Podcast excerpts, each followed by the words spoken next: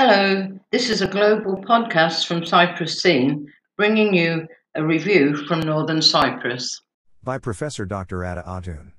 U.S. President Joe Biden remarked while attending the NATO summit in Madrid on June 30 We should sell them, Turkey, the F 16 jets and modernize those jets as well.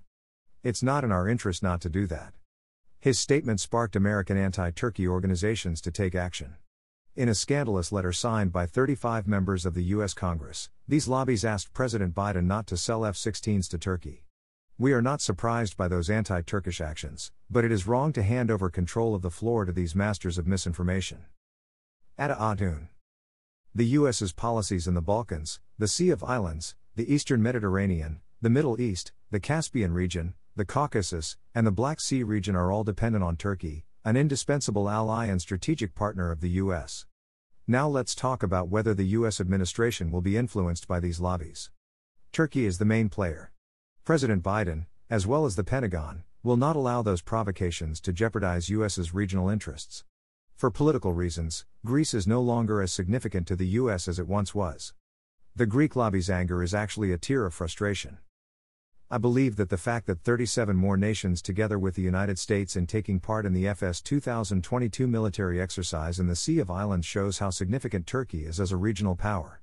Events like the demise of anti Turkey organizations, which were once elevated to the status of American allies in the Middle East, and the subsequent loss of this position, as well as the emergence of the global food and energy crisis with the Ukraine Russia war that marked the year 2022, seriously exposed Turkey's regional value in terms of the establishment of regional peace and the transfer of grain and energy to neighboring countries.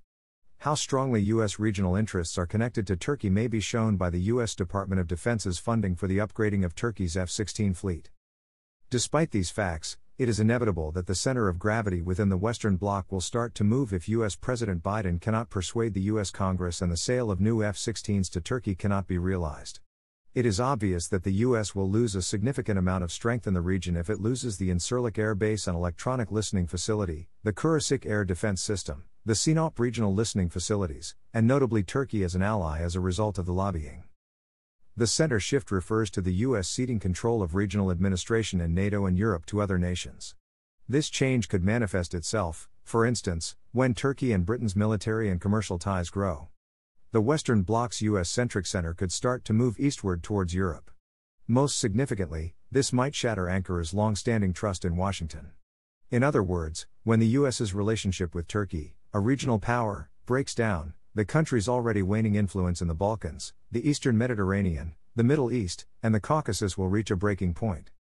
In conclusion, the United States must now pick a side.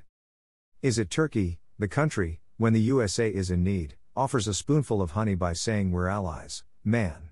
Or the weak, unimportant nations like Armenia, Greece, and the Greek Cypriot administration that no longer hold any regional significance?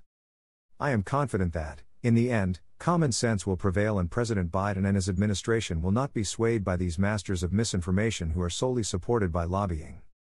Professor Drive, Civ. Eng, Associates Professor Drive, Int. Rel, Ata Atun. Dean, Cyprus Science University.